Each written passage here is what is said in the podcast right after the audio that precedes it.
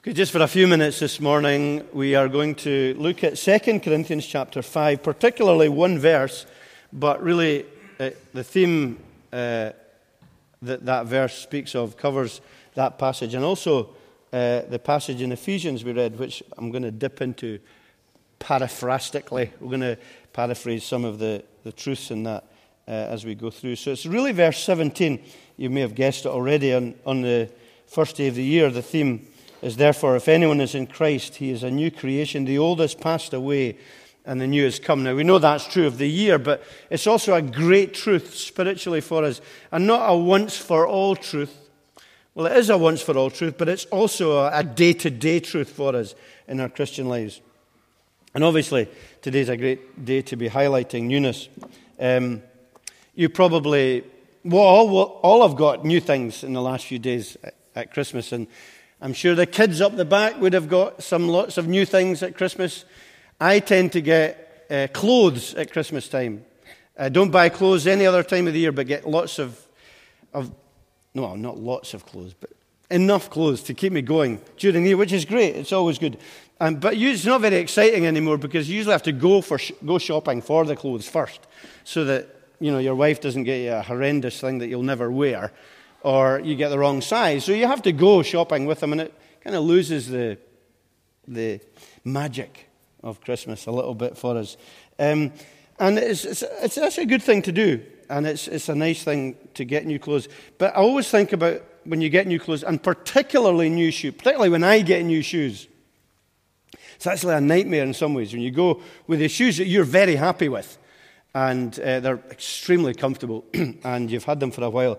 And you take them and you go to the shoe shop with them, and then the guy comes along. I, in fact, I was in a shoe shop before Christmas. We were just looking, and I saw the uh, assistant just taking one disgusted look at my shoes and turning away. And this guy obviously really needs new shoes. Uh, we didn't get any. But what's worse is when you sit down and you've found a pair that you, are a really nice pair that you like, and you have to try them on. And it's only then that you realize how dirty and scruffy and useless the, the pair that you're quite comfortable with uh, looks like uh, beside the new ones. And uh, immediately you see the difference between the two. And usually, the shoes that you're getting rid of that you've worn for a long time though they're comfortable um, and familiar, they've become tatty and ugly and also not fit for purpose because you walk out in them in the rain and they leak and your socks are wet before you've left the end of the street. And I think there's a comparison there sometimes with uh, who we are as Christians because we're new creations and we continue to be new creations. And it's important for us as Christians not to settle for uh, our conversion experience 30, 20, 10, 5 years ago, whatever it might be, and not to settle for familiarity at one level. I know there, there is a way in which we do that. God is unchanging and always familiar and increasingly familiar. But what I mean was, is not settle for familiar, the familiarity of, of half heartedness and comfort spiritually, not moving forward, just well, I was a Christian last year. Now I'm a Christian this year. And it's a new year. And I'll be a Christian over this year. But not pushing the boundaries of your Christian faith and being content with a kind of half hearted faith where you feel you're almost going to just, you've got a, a, a uh, once removed relationship with Jesus Christ. It's not, it's not vibrant and there's not a newness about it. And you, you know, you know that for yourself, and I know I can't answer that for anyone other than myself, and neither can you. But you know what it's like, don't you? That sense of just, well, I know these things, and I'm living this life. Um, now, I'm aware that we need to persevere, and there's a sense of perseverance within the Christian life. But the great thing about the perseverance is not persevering with, with boredom or with dullness or with dryness. It's is persevering into newness all the time as Christians and remembering that the Spirit of God in us strikes a willingness to change and a willingness to grow and a willingness to push the boundaries spiritually in our lives. Whether you've been a Christian here today for 70 years or just for seven minutes, it's very important that we have that mentality of being new creations. And that's hard for us. It's really hard. We, we talk about the new year, but it's already an old year. And we're already in our routines. Uh, and we're creatures of habit. And so it's difficult for us to break molds. It's difficult for us to break bad habits, to break uh, sinful thoughts, to break selfish and careless attitudes, uh, and to break uh, that way of living that isn't progressive and developing and maturing. And so I think it's important to remember uh, who we are, that we are, that we are new creations. And Paul's making that clear to the church in Corinth. He says that we are uh, new creations. Therefore, anyone in Christ is a new creation. The old is past and the new has come. It's very striking language that he's using. He's saying that in your life, the old, um, the old way of thinking where God is not on the throne and where Christ is not your Lord has been put in the bin. It's no longer part of your life. You know what you do with, with all this stuff, all the wrapping paper at Christmas? You put it away, you get rid of it. And we, we, we have to keep that ongoing reality in our mind and hearts as Christians that we are dead to a way of thinking that leaves God out of the throne room of our heart. It's so easy for us to keep our old self centered control near to our hearts. And it's recognizing that there's a, an absolutely fundamental shift. In verse 15, he speaks about that. He says, Christ died for all, um, so that those who live might no longer uh, live for themselves, but for him who for their sake died. Because he says, in Christ, he died for all, therefore all have died. So a death has taken place in our life, a spiritual death, and that's hugely significant. So it's much more, it's much more for us than simply going to church on a Sunday. It's much more for us than simply knowing about gospel truth and knowing about the Bible. It's not less than that, but it's much more than that. It's that Christ, in every thought, taken captive, as it says, every thought to Christ, that Christ becomes Lord of our lives, Lord of our hogmanay, Lord of our 1st of January, Lord of our birthdays, Lord of our uh, funerals, Lord of our weddings, Lord of our workplaces, Lord of all that we are, Lord of our illness, Lord of our health. And that is a complete newness about who we are, therefore, because of and an ongoing newness. It's interesting, John, when John speaks about Jesus uh, in the Gospels and in chapter 2 of the Gospels, uh, particularly of his, of his Gospel, rather, um, uh, he, he speaks about Jesus being like new wine. He speaks about him building a new temple. He speaks about new birth, new kind of water, living water. There's a, a, a real freshness and a, a vibrancy that comes from recognizing and knowing who Jesus Christ is in our lives. And so we, all, we do all experience newness at different levels, whether it's a new job or a new year or a new home or a new adopted family. And, and we see that when these big things in life happen, they do affect us, they do change us. How much more as we are recreated with the indwelling Holy Spirit of God and recognize that. And I think for us, maybe particularly for this audience today, most of whom I know, uh, and many of whom I uh, reckon would have been brought up in a Christian home, it's easy for us to take that truth for granted. Or it's easy for us to forget about that. The, the radical reality of what it means to be a new creation.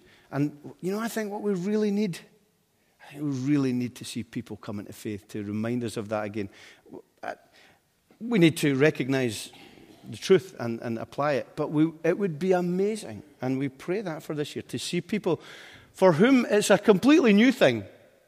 And I, I don't think, maybe sometimes you don't grasp how different it's going to be for them.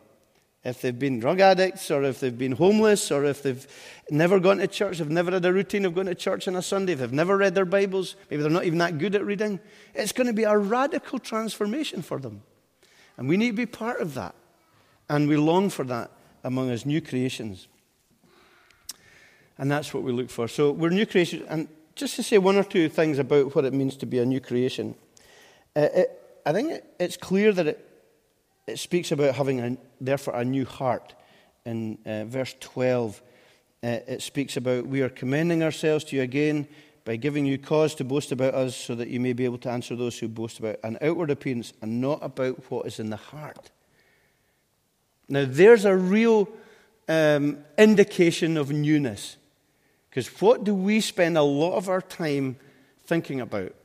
It's thinking about what other people think about our outward appearance. And I don't mean by what we look like in the mirror necessarily, although that might be part of it. But it's how we present ourselves outwardly. And that becomes very important to us. It even drives sometimes our attendance at church. Maybe you're only here today because you thought, well, it'll look good.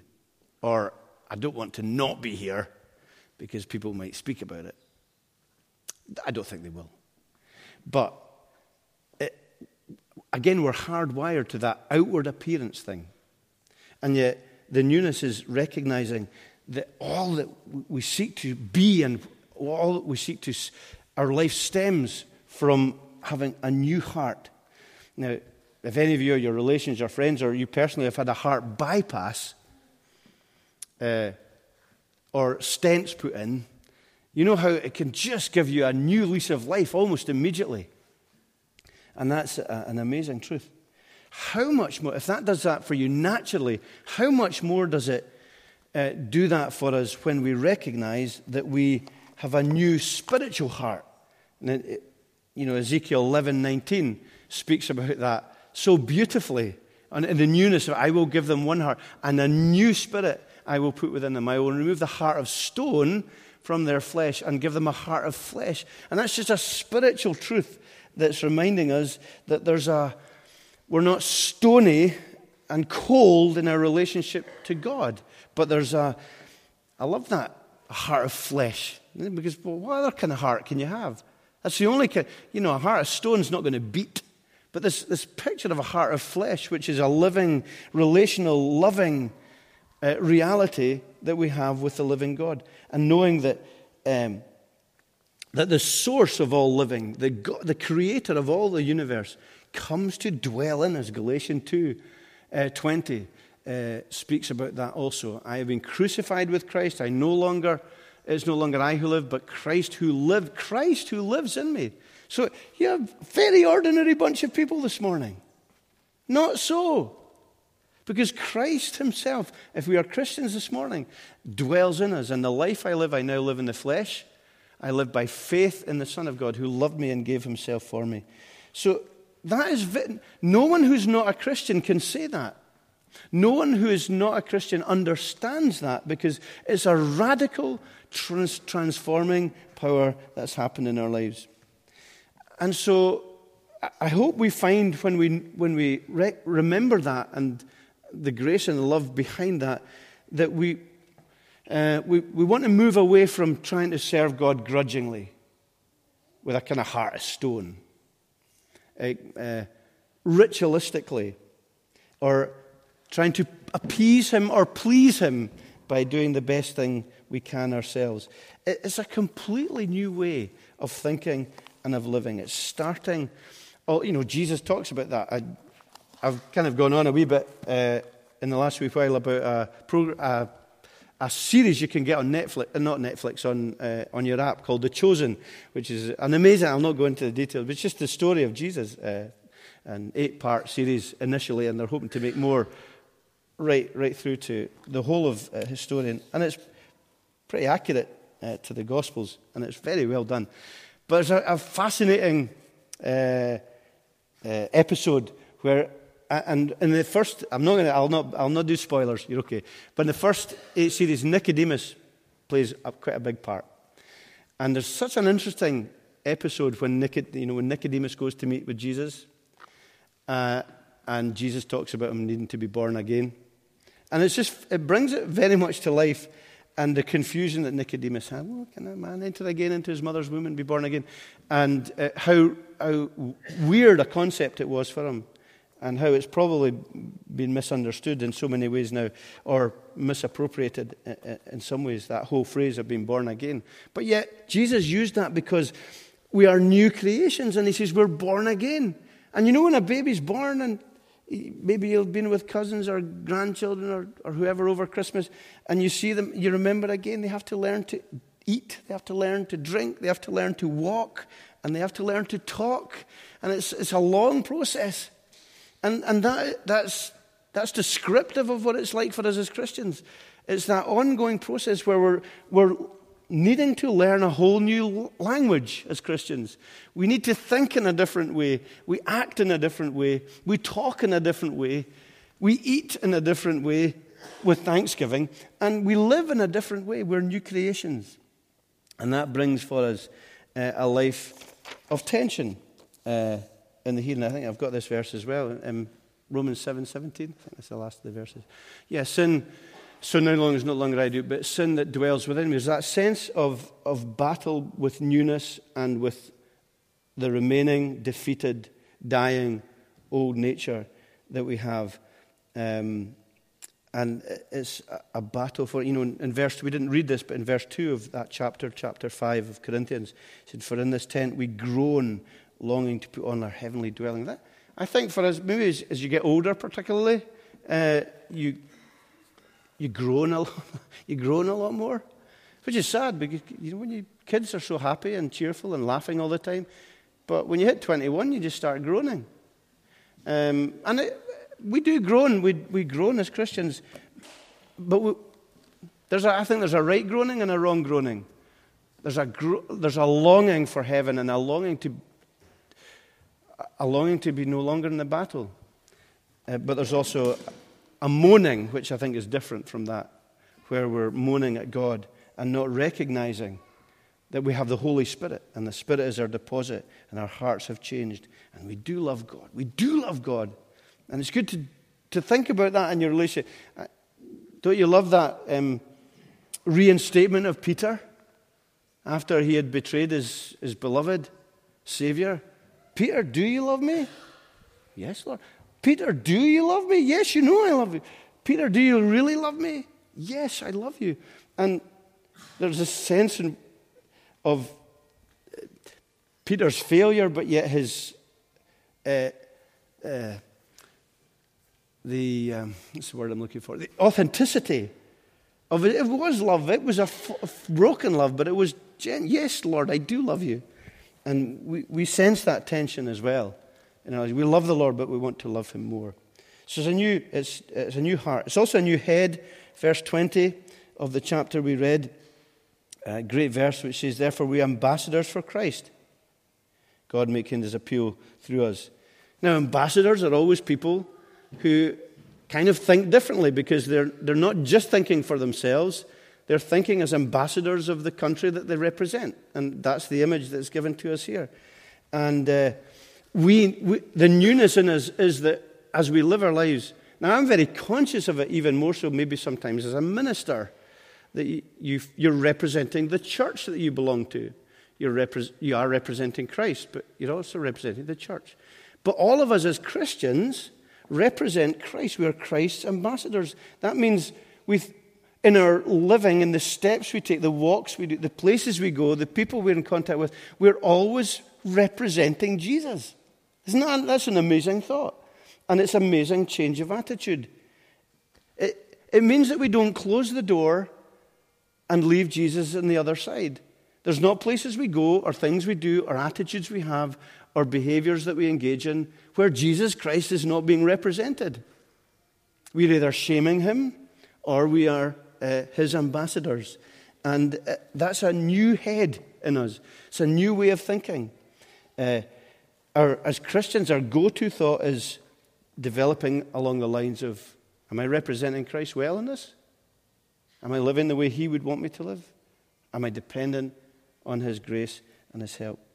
And so I think uh, a good attitude in our thinking uh, is living for His glory in 2000, uh, 2020.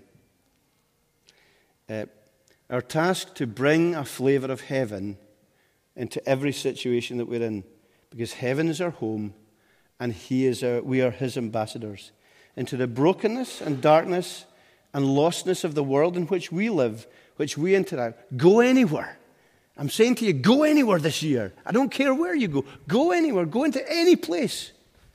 But go with the flavor of Christ and go with the grace of Christ and go as ambassadors of Christ and make it our, our privilege and our, our joy to uh, bring the, the grace, the beauty, the values, and the principles and the flavors of God's grace to wherever we are.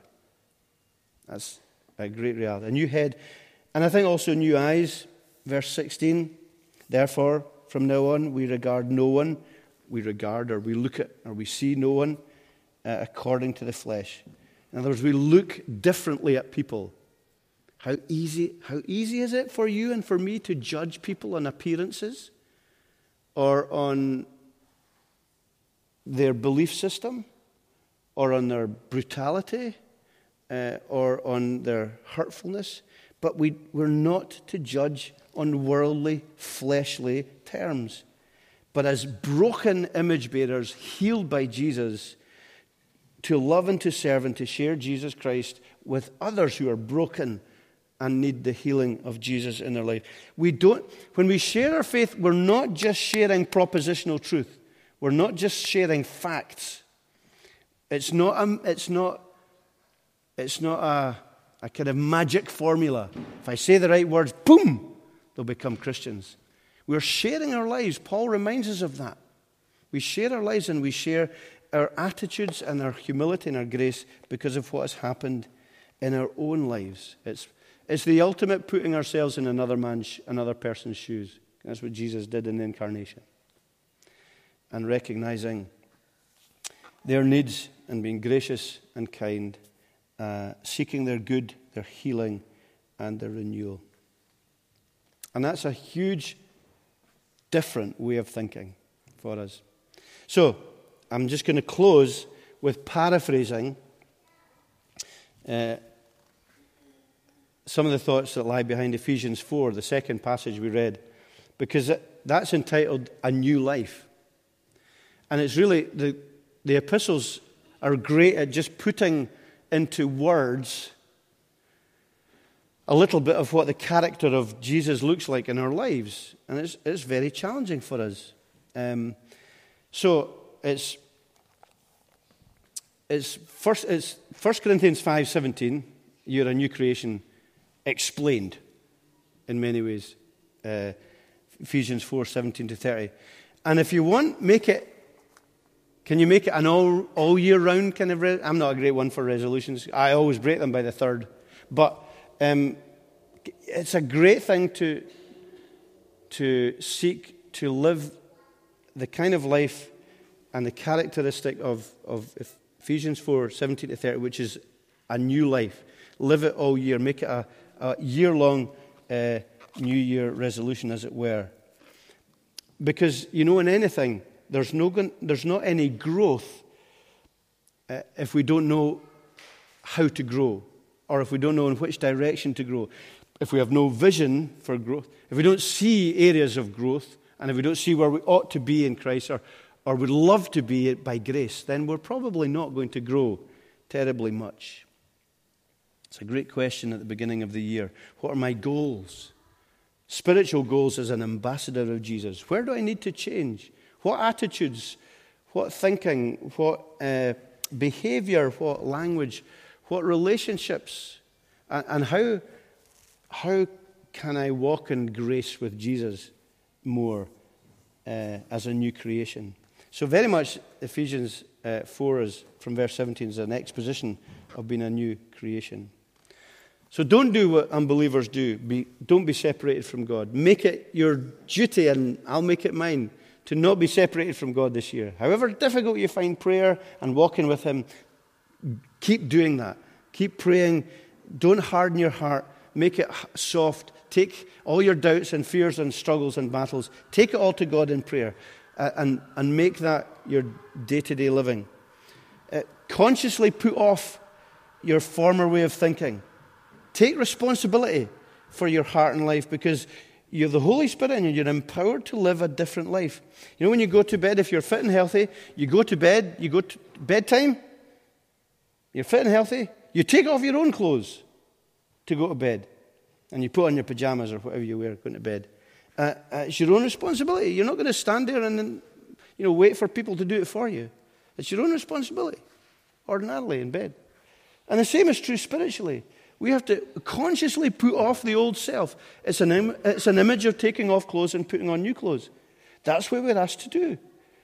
No one else will do it. Yes, we need the Holy Spirit and we need God's help, but we must do it. You know, if you're in an illicit relationship, if you're uh, an alcoholic, uh, if we're deliberately uh, aggressive against someone unfairly, no one else has got to change that behavior. It's we have the responsibility to put on uh, grace and to put on uh, the reality of God. We're to recognize that we're to be holy like Him. We're to value truth greatly uh, and not lie within the Christian community and not lie at a broader level. We're to be truth. Truth matters to us because we're, we're indwelt by the Spirit of truth, and truth matters. We're to deal with anger issues, with temper issues. It's not going to be enough for us as we go into the new year to say, well, it's just the way I am. I've got a bad temper. God says, you know, don't let the sun go down in your anger. Deal with it. Even if it's just rage, deal with it. It soon becomes sinful in, in the lives that we are and recognize that. Don't be lazy. Don't steal. But we're to be hardworking and generous in our day to day living. Your wage packet at the end of January. Remember, it's the Lord's. That's going to be hard, isn't it, at the end of January? but remember that, that He has given us every good gift, and that the first fruits of all we are and all we have are to be His. And we're to give generously to those, especially those who need, reminding ourselves that we, even humanly speaking, we're in the top 0.5% of the richest people in the universe, in the Western world. So being a, being a new creation is not a kind of religious, a pious religiosity. Who cares about that?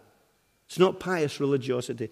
It's, it's tough love and it's recognizing the need to, to change what's weak in our lives, not to excuse what's weak in our lives and look proudly at others who are, uh, not look at what's strong in our own lives and look proudly at those uh, for whom that particular characteristic might be a weakness but it's to recognize our own weaknesses and to deal with them and to be generous uh, in the way we mimic Jesus Christ.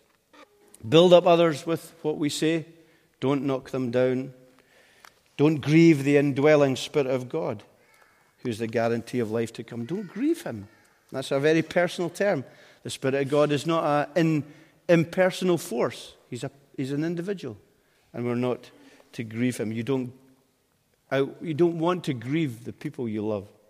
Be kind and compassionate to one another because uh, God was kind and compassionate to us. And I think as we, as we work through that in our community, in our church, in our family, in our lives, I, do believe we will, we, will, we will see deeper beauty and a deeper attractiveness to, uh, about one another and about uh, our community and about our faith. Uh, and the great thing about this picture of the new life in Ephesians is that it's not a to do list. It's not a list that we have to tick off or try and do in our own strength. We have the indwelling power of Christ Jesus as new creations to live his way and all his forgiveness when we fail and fall. And he's only too willing to forgive. Isn't that great? It's a great message. Let's pray. Father God, we thank you for who you are. We, we find it so difficult to understand grace and to be new creations. We're always scrabbling around, off, so often anyway, uh, in the dark or having been freed from the prison of uh, unbelief and darkness how often do we find ourselves crawling back there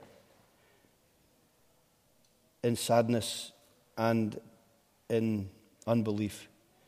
Help us to breathe the great fresh air of the Spirit of God and of the freedom of knowing who we are in Christ, our identity in Him, our forgiveness, our friendship with God, our belonging to his family, his plans for us, his amazing future, which uh, reminds us of the compulsion of knowing Christ in us and the great future which no eye has seen or mind has conceived of, which we can't even imagine, is beyond our uh, limited capability to understand or imagine what He has prepared for those who love Him. The depth of His generosity, the depth of your provision, uh, the assurance of your future purposes, of a people from every nation, tribe, and tongue and generation uh, will be together in a glorious new creation. And Lord, we pray that we would put our hope more firmly and more securely in you as we enter this new year, uh, knowing that it is a year of your grace and a year uh, that is known absolutely at every level to you. We pray for our nation, we pray for our, the world in which we are a part. We see the environmental crisis, we see the, the crisis of humanity fighting one another, killings, deaths.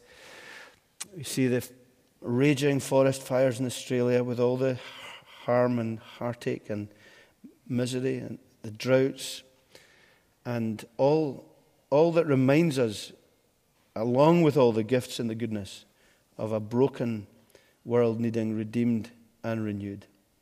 So help us to live clearly with clear vision this year. For Jesus' sake. Amen.